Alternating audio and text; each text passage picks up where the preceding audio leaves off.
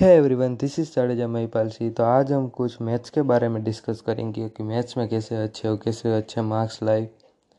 तो चलो शुरू करते हैं। हमारे पॉडकास्ट में बकवास बिल्कुल नहीं होती।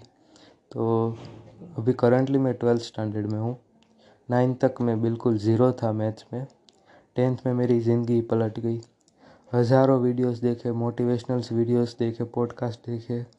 कुछ काम नहीं आया था, सब कुछ वेस्ट ऑफ़ टाइम है। सिर्फ़ एक ही वे है अच्छा बनने का मैथ्स में।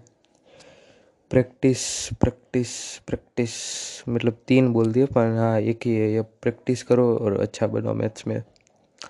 पर अगर मैथ्स आता ही नहीं तो कैसे प्रैक्टिस करोगे? पहला बेसिक्स सीखो। अगर कोई अचानक आके बोलेगा सप्लीमेंट्री एंगल क्या है? तो मोस्ट ऑफ़ नहीं आंसर दे पाएँगे।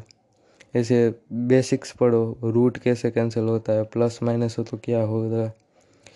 फिर दो हिस्सों में डिवाइड कर दो अपनी textbook easy chapters hard chapters easy chapters लो, पंद्रह दी प्रैक्टिस करो, बीस में दी बीस में दी पे टेस्ट लो खुद की, बस छोड़ दो एक साइड पे. फिर हार्ड सब्जेक्ट लो. उसमें एक महीने हार्ड वर्क इतना करो कि रट लो पूरी फॉर्मूलास और सब. नहीं सम्स नहीं रटने फॉर्मूलास रट लो. मतलब N C R T C B S E कोई भी टेक्स्ट बुक हो चार्ट लो, कोई कहीं से भी क्वेश्चन ला के दे, आपको आना चाहिए। इतनी प्रैक्टिस कर लो। ये एक ही वे है। फिर हार्ड सब्जेक्ट ऐसे पूरे आपकी सिलेबस कवर हो जाएगा। अब थोड़ा मैं एलोबरेट करता हूँ। मॉडल क्वेश्चंस पेपर या लास्ट ईयर पेपर्स करो। जितना वो करोगे, उतना आपको इजी लगता रहेगा। मतलब अगर टेंथ के बाद साइंस लेना है तो पूरे कंसेप्ट को आपको अच्छी तरह से समझना होगा, कभी भूल ना पाए से पर अगर सिर्फ़ पास होना है तो कुछ मत करो यार। जो मेन मेन है वो पढ़ लो सिर्फ़। लास्ट ईयर के पेपर ले लो, सब पता चल जाएगा। यही एक वे है। और अगर आपको साइंस लेना है मैथ्स में करियर बनाना है तो एक एक कंसेप्ट आपको अच्छे से समझना पड़ेगा। ट्यूशन करते हैं यार कोई मैथ के लिए। मतलब लिटरली यार यूट्यूब पे जाओ गूगल पे जाओ, हज़ारों वीडियो से सिर्फ़ एक कंसेप्ट के लिए मतलब ऐसे हज़ारों कंसेप्ट के लिए लाखों वीडियोस हो गए। देखो अपनी लैंग्वेज में गुजराती, हिंदी बंगाली इंग्लिश कुछ भी, हर लैंग्वेज में अवेलेबल है। और जो आपको समझ आए और वो यूट्यूब में नहीं है तो आप खुद वीडियो बना दो। दूसरों की हेल्प हो जाएगी। किसी के मैथ्स के टीचर अच्छे होते, किसी के नहीं होते, मेरे भी नहीं थे। मैंने यूट्यूब से सब कुछ पढ़ा था। मैं सिर्फ़ नाम के लिए ट्यूशन में जाता था। बाकी मैं सब कुछ यूट्यूब में से या गूगल में से ही पढ़ता था। ये कुछ लोग हैं ना टाइम टेबल बनाते हैं नोट्स बनाते हैं, सब वेस्ट ऑफ़ टाइम है। टेक्स्ट बुक दिए इंडेक्स दिया हुआ उसमें टिक करते जाओ, जो आता है, नहीं आता, और जो नहीं आता है, उसको पाँच छः दिन प्रैक्टिस करो। क्यों नहीं आएगा भाई? क्यों नहीं आएगा?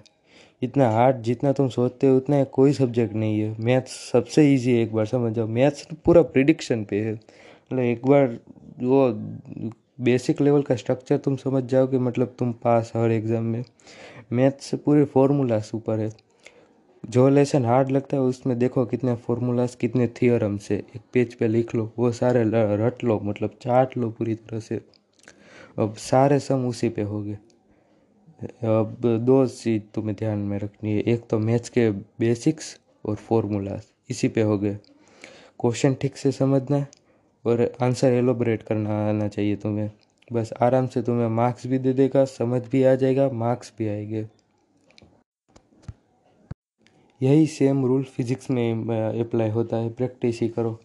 फिजिक्स के कैलकुलेशन बहुत माइन्यूट लेवल के होते हैं, इसलिए कितनों को प्रॉब्लम्स आती है फिजिक्स के प्रॉब्लम करने में। उसमें डायरेक्ट दिया जाएगा। Divide two point four eight divide by three point four eight है गाइस वो सब दिस इज़ जाडेजा महिपाल तो आज हम डिस्कस करेंगे कैसे हम साइंस सब्जेक्ट में मतलब फिज़िक्स हो केमिस्ट्री हो या बायोलॉजी हो, तीनों में एक्सपर्ट कैसे बने मार्क्स कैसे ज़्यादा लाए। तो करंटली मैं ट्वेल्थ स्टैंडर्ड में हूँ, मैंने साइंस लिया हुआ है, मैं नाइन्थ तक बिल्कुल ज़ीरो था ऐसे ऐसे in maths also I was zero science में भी ज़ीरो था, टेंथ में मेरी पूरी ज़िंदगी पलट गई हर सब्जेक्ट में। हम ना सब हर सब्जेक्ट अलग ही वे में देखते मतलब इनको रटना है, बस पास, नहीं, रटना नहीं है। साइंस और मैथ्स कभी रटना नहीं है। ऐसे इंग्लिश, ये सब वो वो रट लेना, उसको कोई कुछ नहीं बोलेगा। साइंस में अगर हम बायोलॉजी पे आए बायोलॉजी पे एक थियरी ज़्यादा होती है, इसलिए उसमें प्रैक्टिस रीडिंग की होनी चाहिए। कुछ याद रहे ना रहे रीडिंग करते रहो करते रहो करते रहो डायग्राम्स की प्रैक्टिस करते रहो ऑटोमेटिकली आ जाएगा। फिर केमिस्ट्री पे आते केमिस्ट्री पे केमिकल फार्मूलाज वो सब थोड़ा का, थोड़ा हार्ड पड़ता है। केमिकल फार्मूलाज गूगल पे सर्च करो easy chemical formula for X Y Z हज़ारों फार्मूला आ जाएँगे जो इजी वे में होंगे। मतलब डिकम्पोजिशन का रिएक्शन का केमिकल फार्मूला इसमें पूरी एक लाइन का था, मैंने गूगल सर्च किया। ऑक्सीजन का भी हम लिख सकते डिकम ऐसे डिकम्पोजिशंस ऐसे हज़ारों इजी वेज गो तो तुम कोई भी प्रॉब्लम सॉल्व करने को ऑटोमेटिकली तुम्हें आ जाएगा।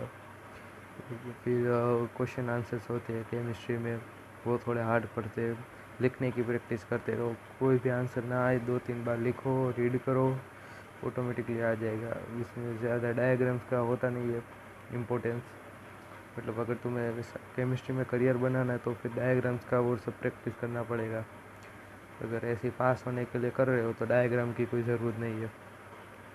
Physics my main favourite subject physics में कैलकुलेशन के लिए एक ट्रिक है माइन्यूट कैलकुलेशन होते हैं, इसलिए अप्रोक्स वैल्यू लिया करो। पाई की वैल्यू उसमें तुम थ्री ले लोगे, फिर भी कोई कुछ नहीं बोलेगा थ्री पॉइंट वन फोर की बदले। जैसे तुम माइन्यूट लेवल के होते कैलकुलेशन इसलिए तुम्हें अप्रोक्स वैल्यू लेनी पड़ती है। उसमें कहेगी three point zero eight divide by two point zero seven तो तुम्हें थ्री डिवाइड बाई टू ही रखना है थ्री पॉइंट ज़ीरो एट नहीं डिवाइड करना। ऐसे होते फिज़िक्स की कैलकुलेशंस फिर उसमें इतना कुछ होता नहीं है थियोरी पर समझने को होता है सब कुछ। एक बार क्वेश्चन समझ लोगे तो फिर आराम से उसके प्रॉब्लम सॉल्व कर पाओगे।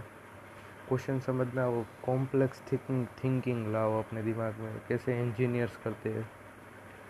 तुम क्वेश्चन समझ जाओगे फिजिक्स और मैथ्स में तो तुम्हें आंसर बहुत इजी लगेगा। मतलब कुछ क्वेश्चन तो तुम प्रैक्टिकल प्रैक्टिकली घर पे भी ट्राई कर सकते हो।